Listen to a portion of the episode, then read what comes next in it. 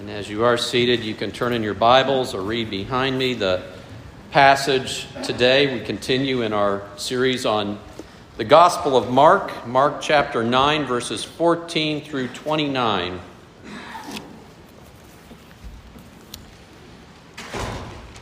Appreciate everybody that's been involved in the worship, the choir, and Ashley, our organist, pianist, and for Heath. I thank Heath for his prayer uh, that the reading and the preaching of God's word would be blessed. We trust that God will do that by his Spirit as this passage is read. We begin with verse 14 of chapter 9. And when they came to the disciples, they saw a great crowd around them and scribes arguing with them.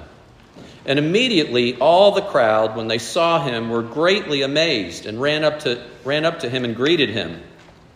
And he asked them, What are you arguing about with them?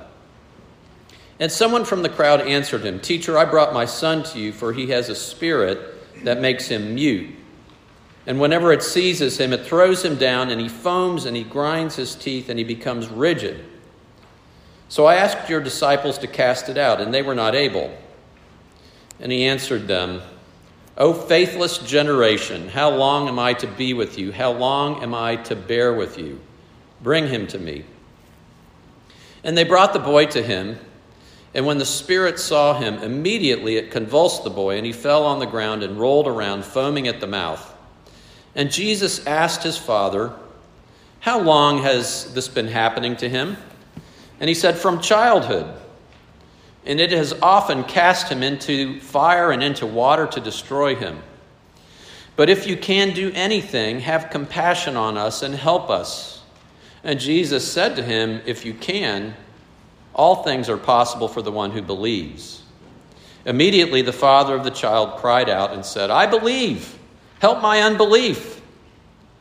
And when Jesus saw that, that a crowd came running together, he rebuked the unclean spirit, saying, you mute and deaf spirit, I command you, come out of him and never enter him again. And after crying out and convulsing him terribly, it came out, and the boy was like a corpse, so that most of them said, He is dead. But Jesus took him by the hand and lifted him up, and he arose. And when he had entered the house, his disciples asked him privately, Why could we not cast it out? And he said to them, This kind cannot be driven out by anything but prayer. Well, it's that time of year. It's school time. Some of you have been in school for a couple of weeks. It's so exciting. Some of you are very excited. You get to go to school, and some of you are not so excited. But I have a, a relative doesn't live in the area, a young young girl, and she uh, was so excited about going to her first day of school and wasn't able to go because she got COVID. And she just was so disappointed. And finally, last Monday, she was able to go to school. And she was so excited. And so should we. We should be excited because we're about to go to school today. Jesus is taking us to school, the school of faith. Now, that's what we're going to learn about today. Jesus will teach us in the school of faith. And so, for those of you note takers, we're going to start out by talking about the fact that faithlessness or a lack of faith is a big problem. It's not a small thing. Lack of faith is a big problem. And then we go to Christ in the school of faith, and specifically, he teaches us in two different practical ways. He teaches faith at the point of our weakness, and secondly, he teaches us faith at the point of our strength. So, as we look at the fact that faithfulness is a big problem, a lack of faith is a big problem, we need to start with what is faith? And let's use the Bible to define what faith is. Hebrews chapter 11, verse 1. Now, faith is the assurance of things hoped for, the conviction of things not seen. So, a biblical definition of faith in general is a conviction of things that are not seen. Ricky Gervais, the comedian and atheist, uh, was interviewed by Stephen Colbert. And in that interview, he said, I don't believe in anything without evidence. I have no problem with spirituality. I feel it in many ways. When I see nature, it is an awe. But I don't believe somebody made it. And Gervais goes on to say, I have faith in people. It will be okay. And Stephen Colbert responds, What? Have you seen people's track record? Faith is to rely on someone or something else instead of yourself. And in a certain sense, everybody has faith. The Israelites in the Old Testament during the wilderness wanderings, they had faith in an idol, in a golden calf. Some people have faith in a gold coin or a dollar bill. Some people have faith in a person, like Ricky Gervais said. Maybe you have faith in yourself, in your own ingenuity, in your intellect, in your hard work. Now, Jesus isn't critiquing a lack of faith in general, but the absence of faith in the one true God. And again, if we get back to our definition, we see that the definition of faith that the Bible holds out is a conviction of things not seen. Jesus, when uh, Thomas, doubting Thomas, you remember in the Bible, after Jesus' resurrection, uh, he said, I'm not going to believe until I touch his hands and put my hand in his side. And so he saw Jesus and he said, My Lord and my God. And Jesus said, You believe because you've seen. Blessed are those who are going to believe and yet not see. They've not seen me, but they're going to believe. So that's what faith is. And Jesus said in Matthew and Mark 9 19, and he answered them, O faithless generation, how long am I to be with you? How long am I to bear with you? Now, faithfulness in the language the Bible was written Greek can mean, just like in the English, there's a range of meanings. It can mean unfaithful, that is untrustworthy or not keeping your commitment, but it also can mean what it is clearly in this text, and that is lacking faith. O generation that lacks faith. And he acknowledged that this was widespread in that generation. Now, we can ask the question who specifically is Jesus critiquing in this scenario there? Because, again, as we look at the, the language of the Bible, the Greek, it's not clear exactly. Is Jesus talking about the disciples? Is he talking about the man who is bringing his, his son? Is he talking about everybody? Is he talking about the scribes? And it's probably best to see Jesus as speaking to everybody because he's exasperated at the whole generation. Generationally, the people, the Israelites at the time of Christ, were lacking in faith. Now, how big a deal is that? On a scale of 1 to 10, with 10 being the worst, it's a 10. And I say that because Jesus is using the language that was used previously in the Bible in describing the faithlessness of the Israelites after their wilderness wanderings. This is part of what's called the Song of Moses in the book of Deuteronomy. And it begins at Deuteronomy 32 20. And God said, I will hide my face from them. I will see that their, what their end will be, for they are a perverse generation, children in whom is no faithfulness generation without faithfulness. They have made me jealous with what is no God. They have provoked me to anger with their idols. And so, faithlessness, a lack of faith, is akin to idolatry. It's, it's trusting in something else other than the one true God and putting our hope in Him. Who is it that's your rock? You know, we can, we can trust people in a provisional kind of sense, right? You might trust your parents. You, know, you might have a good boss. You might trust your boss, you know, in a kind of a provisional way to, to do you well and not do you harm. But in this ultimate sense, who is your rock, your foundation in whom you put your trust? Israel is a faithless generation. In the Old Testament, the Israelites at the time of Christ were a faithless generation. How about our generation? Do we have a generation that is characterized by faith in the one true God? How about the church in America? Is the church in America characterized as a church of faith? How about our church? How about you personally? Would you say you're characterized by faith? Or do we also have difficulties and struggle with faithlessness, a lack of faith? Jesus Christ asked the question in Luke 18 8, when the Son of Man comes, will he find faith on the earth? When Jesus Christ returns, Will he find faith? And I don't know about you, but it's my desire to grow in faith, to grow in faith in the one true God, to rely on him as my rock. The, in fact, Peter says, Apostle Peter in 1 Peter, the first chapter, that, that faith is more precious than gold. It's the most precious commodity we have is faith. And so let's go and learn of Jesus in the school of faith. And what we find is that Jesus Christ teaches us to have faith, to trust in Him in our deepest needs. He uses our deepest needs to teach us to have faith in Him. So Jesus Christ will teach, we find He teaches this Father, He schools him in faith uh, at his point of weakness.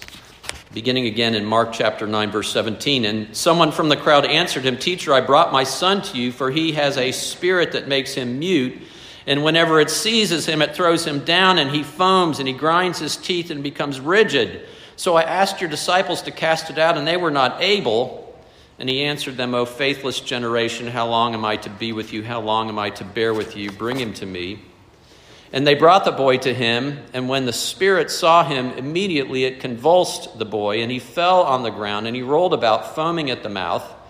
And Jesus asked his father, How long has this been happening to him? And he said, From childhood. And it has often cast him into the fire and into the water to destroy him. But if you can do anything, have compassion on us and help us.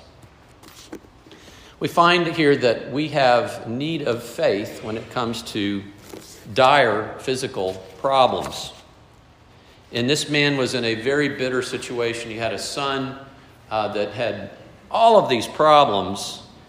I know some of you have met my nephew. He was here about a year ago, and he's got this condition that nobody's really been able to diagnose where he will have full body spasms that'll take over his entire body. And so, if you can kind of imagine the pain of a cramp, if you had a cramp in your leg, and imagine that over your whole body, that's what he goes through. And so, what we have here is something similar, but much worse, as bad as that is. He foams at the mouth, he grinds his teeth, he becomes rigid, he can't speak. And so, this father has this concern for his son. And we might feel helpless as we're going through our own personal uh, difficulties with uh, physical illness, but we feel, feel even more so when it has to do with a family member we love, whether it's a son or a daughter or a parent, somebody that we care about. We have no ability to help them in and of ourselves. We're completely helpless. We're completely um, at our point of weakness. And there's this massive need that we cannot solve. Now, we also see a second need here, and that is there's faith needed for spiritual needs when Satan assaults you. Understand, and there are people that would say, oh, this is just kind of a physical manifestation. No, it's very clear that this is presented in Scripture as both a physical manifestation and an oppression by uh, demonic, satanic forces. Mark 9 17, and someone from the crowd answered him, Teacher, I brought my son to you, for he has a spirit that makes him mute. And whenever it seizes him, it throws him down, and he foams and he grinds his teeth and becomes rigid. And they brought the boy to him, and when the spirit saw him, immediately it convulsed the boy, and he fell on the ground and rolled about, foaming at the mouth. And Jesus asked, How long has this been happening to him? And he said, From childhood. And it has often cast him into the fire and into the water to destroy him. Now, we won't go into a whole uh, recap of uh, the work of demonic activity in this world and satanic activity. We covered that at the very beginning of our series as we began to, to look in it. But to say that there are demonic and satanic forces, there is a being, a spiritual being that is opposed to God and opposed to us. Now, why? why would this spiritual being, why would the demonic powers be so intent on uh, destroying uh, a human being?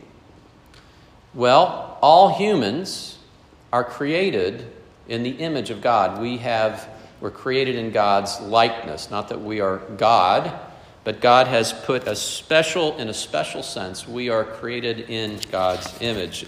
Genesis 1 26 and 27 says, And let us, God said, Then let us make man in our image after our likeness. So God created man in his own image.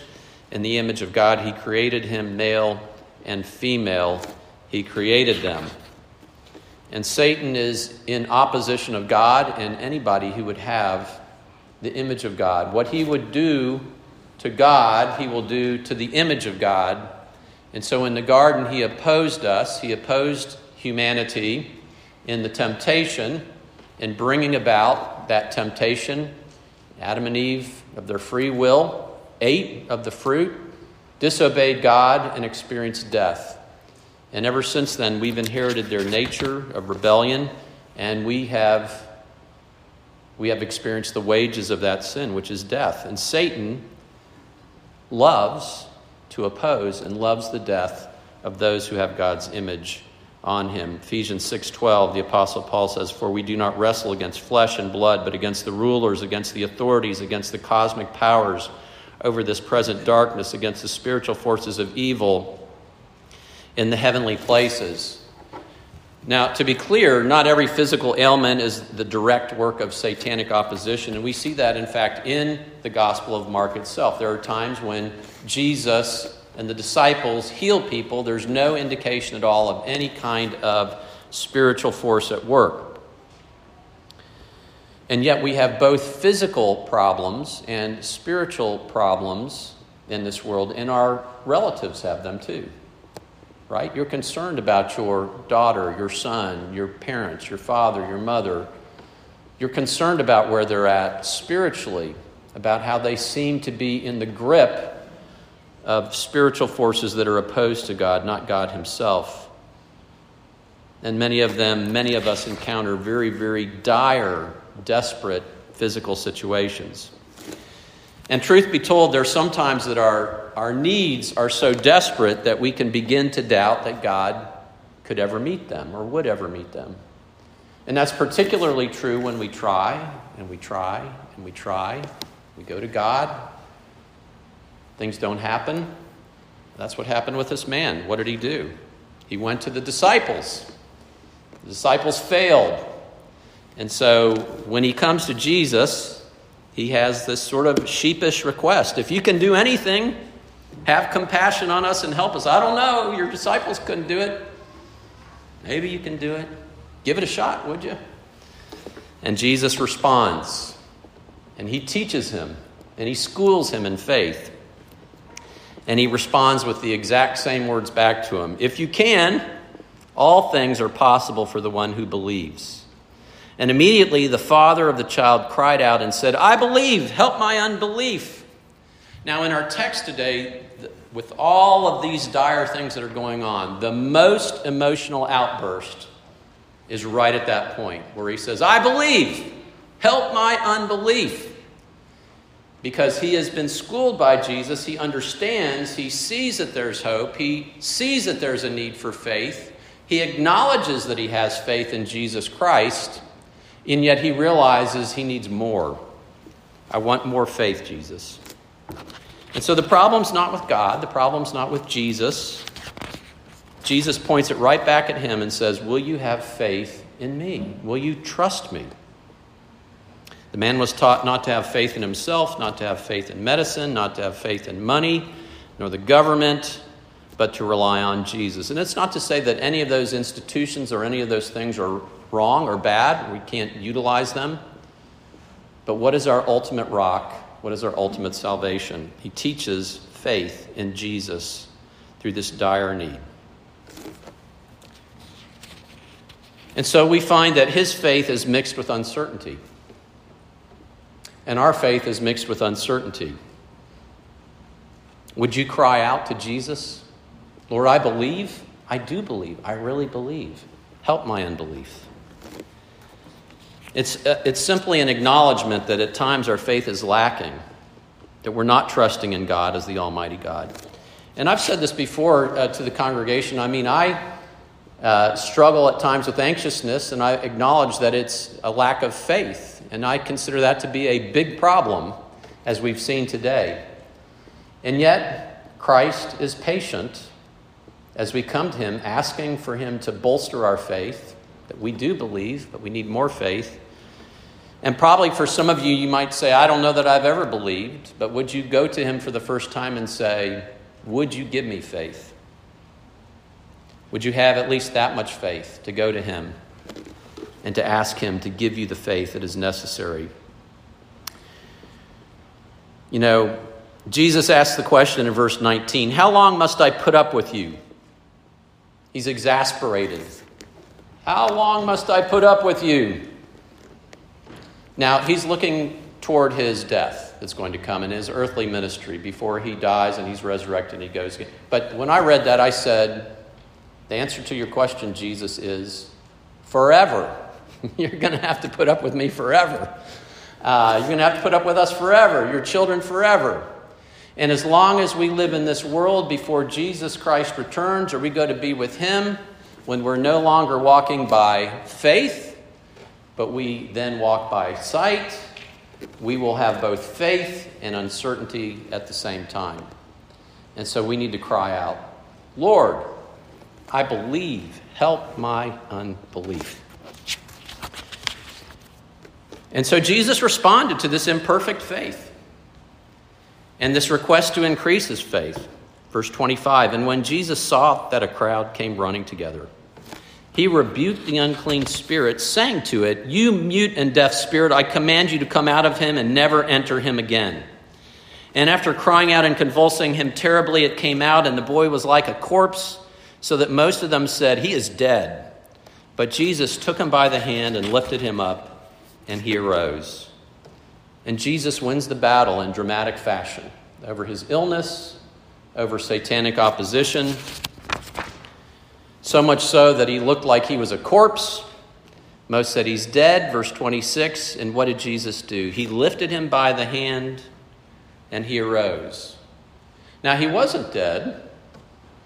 People thought he was dead, but this is actually a type of resurrection. It is a it is an image of resurrection. That same language of taking by the hand and arising was the language used of the little girl in, in Mark chapter 5 that was risen from the dead. And Jesus Christ is going to talk in the very next passage about how he is going to die and he's going to arise, the same language. And there are for us desperate needs that are so desperate that it, the solving, the meeting of those needs, would seem tantamount to resurrection, the rising of the dead. They're so great, they're so difficult, they're so significant. How could they ever be undone? How could they ever be changed? It's like a resurrection, and Jesus has the ability to do that. So we learn from Jesus in the school of faith. Now, will Jesus heal every disease? Will he solve every unsolvable problem in our life? In eternity, he will, but not here. He never promises to do that. But he does have the ability to do that if it would be good for him, good for you, and good for God's glory. He has the ability to do that. And Jesus says to us, You have not because you ask not. And so we need to continue to ask and continue to believe and understand that He always has the ability to meet that deepest need. Now, we also see in our text that Christ teaches faith at the very point where somebody has strength. Mark chapter 9, verses 28 and 29. And when he had entered the house, his disciples asked him privately, Why could we not cast it out? And he said to them, This kind cannot be driven out by anything but prayer. Now, apparently, part of what's going on is the disciples are relying on their past track record and their abilities. The disciples have been authorized and empowered by Jesus to heal the sick and to raise the dead, and they have done it successfully. In Mark chapter 6, verse 7, he called the twelve and began to send them out two by two and gave them authority over the unclean spirits. In verse 13, and they cast out many demons and anointed many who were sick and healed them. Now, the Lord equips not only the disciples, He equips us in many ways. And all that equipping is a gift from the Lord, not something to be taken for granted. 1 Corinthians 4 7 For who sees anything different in you? What do you have that you did not receive? And if then you received it, why do you boast as if you did not receive it? We received what we received from the Lord's Lord. In Romans chapter 12, verses 6 through 8, we learn of the spiritual gifts, the gifts of the Holy Spirit that God gives to his people for the building up of each other. You may not have the uh, gift of healing or the gift of casting out demons, but there are other gifts that God gives to us, his people, his church, for the building up of his kingdom and the church itself. Romans 12, 6, having gifts that differ according to the grace given to us. Let us use them, if prophecy in proportion to our faith, if service in our serving, the one who teaches in his teaching, the one who exhorts in his exhortation, the one who contributes in generosity, the one who leads with zeal, the one who does acts of mercy with cheerfulness. And at the head of this list, the Apostle Paul says, For by the grace given to me, I say to everyone among you, not to think of himself more highly than he ought to think, but to think with sober judgment, each according to the measure of faith God has assigned. We are to exercise our gifts in faith, understanding that even in our point of strength, even in the point where God has ordained for us to do certain things and have gifted you to do certain things, that we must have faith in Him to work as He has gifted us. Once had a, a teacher in seminary. It was probably my in my top three classes at seminary. This professor was amazing. He taught the entire class without notes. Unreal. He had an unreal memory. Later in his life, he developed Alzheimer's and lost all of it. And yet, for that period in his life, God blessed him greatly and gifted him greatly. And it was a gift. And it was up, up to God to give it. And so, as you have gifts and abilities that God gives to you to use in the church, you're not to uh, simply say, I've got this gift, but you're to have faith in God and to come to Him and seek His help, to seek His work through it. Mark 9 29, and he said to them, This kind cannot be driven out by anything but prayer. Uh, this shows, number one, that this was a very difficult case, but number two, that the disciples were not relying on prayer, that they were relying on their track record. One of the best things that can happen to us in our area of strength is that we have failure, so that we are again at that point of strength, driven to God, driven to Christ, asking Him to work in and through us as He gifts us. And so, my question is how about you? Do you operate in your strengths as if it's an automatic thing? You take it for granted? Or do you go to the Lord and pray that He would continue to be working in these ways, both for your good and the good of His church, the good of His people, the good of His kingdom? And the other thing we need to learn is, is to pray the prayer of faith, um, not to take it for granted. And sometimes we give up praying if we lose hope. You know, will God meet this deep, deepest need? Sometimes we just give up.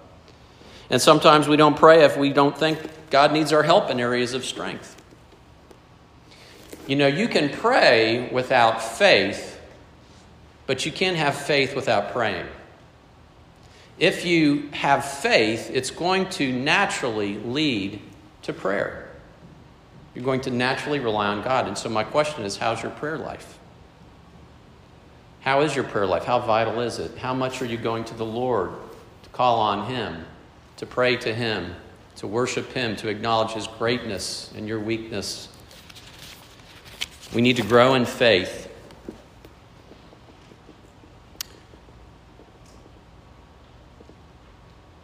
You know, there will come a day when our bodies will fail. You might see God do dramatic things to you and for your children. But eventually, unless the Lord returns, we're going to go home to be with the Lord, which, is, which means we're going to die. And, you know, we, we're doing all kinds of things to rebuild our church, and we will rebuild our church. But, you know, someday in the future, in a decade, in a hundred years, who knows, maybe that church will just crumble into the bay. Right? I mean, there are certain things in this world that we pray for. We ask the Lord to work, and He cares and He meets those desperate needs. But we have a greater need. Our greatest need is not for salvation in this world, in the sense that we're going to have healing, but our greatest need is for ultimate healing the resurrection of the dead, the resurrection of the body, where we will no longer be subject to death and decay, that the work of Satan will be completely undone. And that will happen at the resurrection. And we have this, the greatest need of all is that we would be reconciled to God. You know, it's one thing to maybe be reconciled to somebody in a court of law, but before God, we have sinned and fallen short of the glory of God. And the penalty of our sin, the just penalty, is, is death and the wrath of God. And we need to be forgiven. We need that debt to be paid. And we need to be reconciled with God. That is our greatest need. We're weak. We can't save ourselves. Here's what the Bible says in Romans chapter 5, verses 6 through 11. For while we were still weak, at the right time, Christ died for the ungodly. For one will scarcely die for a righteous person, though perhaps for a good person one would dare even to die. But God shows his love for us in that while we were still sinners, Christ died for us. Since therefore we now have been justified by his blood, much more shall we be saved by him from the wrath of God. For if while we were enemies, we were reconciled to God by the death of his Son, much more now that we are reconciled, shall we be saved by his life. More than that, we also rejoice in God through our Lord Jesus Christ, through whom we have now received reconciliation. Through Jesus Christ, through Christ's death, paying the penalty for you and for me. Christ has accomplished everything for weak and needy people. That's who we are. How do we receive that gift? How do we receive that status? How do we receive that forgiveness? How do we receive that reconciliation and that hope and belief and conviction of the reality that one day there will be a resurrection of the dead? It is by faith in Jesus. Faith at the point of our absolute deepest need. Ephesians 2 8 and 9 says, For by grace you have been saved through faith, and that not of yourselves, it's a gift of God, not as a result of works, that no one can boast. John 3:16. Probably many of you know this is one of our first memory verses. For God so loved the world that he gave his only begotten son that whosoever believes in him shall not perish but have everlasting life. So we need to rely on Jesus. We need to trust in Jesus. We need to have faith in Jesus. And you know, sometimes we have to come to face to face with desperate needs in our life before we understand that we have a desperate need for the ultimate salvation as well. A pastor friend of mine, we were in Chattanooga, and he was telling me about somebody that he was visiting in the hospital, a man uh, that he said, I think, you know, he is in such dire straits now. Um, I think for the first time, he's come to real faith in Jesus Christ. After all these years, it took going into the hospital and having a really a terminal condition to teach him faith in Jesus, not just for his physical needs, but for his eternal salvation. Another example of that, Frank Barker, who was the uh, previous pastor of Briarwood Presbyterian Church in Birmingham, went to a, visit a man in a Birmingham hospital and while he was there, uh, the doctor told the man and had told the man that he was not going to recover. He was not going to get come out of the hospital. It was very, very serious situation. And so he was talking to Frank Barker about this, and Frank Barker began to relate to him the things that I've just related to you. Well, you can know, have faith in Jesus Christ, and Jesus Christ will give you that reconciled relationship with God from your sins and eternal life and salvation. You can experience that restored relationship now through faith, but for all eternity, you'll be part of his family. You'll enjoy all those things. And just at that point, a man came in, a friend of his, and he said, You're going to be okay. And when you get out of here, we're going to pick up where we left off. I'll buy the booze, and we're going to have a great time. And so uh, the, the man in the hospital bed said, No, I'm not going to get better. It's, it's, it's not going to happen. I'm not going to leave this hospital. And the, the friend wouldn't hear of it. He just carried on and on and on and on with similar comments. And so finally he left. And so he considered his friend's words. He considered Frank Barker's words about the gospel, the good news of Jesus Christ. And he uh, saw the contrast and he said, Would you, Frank said, would you like to receive the, the gift of eternal life through faith in Jesus? He said, Absolutely. And so he put his faith in Jesus Christ that very day and was right in God's sight. And Frank Barker later preached at that man's funeral. And so I don't know where you are today. Maybe you're in both positions. You find yourself in a position of weakness in some major area of your life, or maybe you find yourself in a position of strength. And in either situation, Jesus is teaching you to have faith in Him. But most of all, He's teaching you to have faith in Him for your ultimate salvation. Trust in Him for your eternal life. Trust in Him for the forgiveness of sins. That will meet every need that you have ultimately for eternity. Let's go to the Lord in prayer.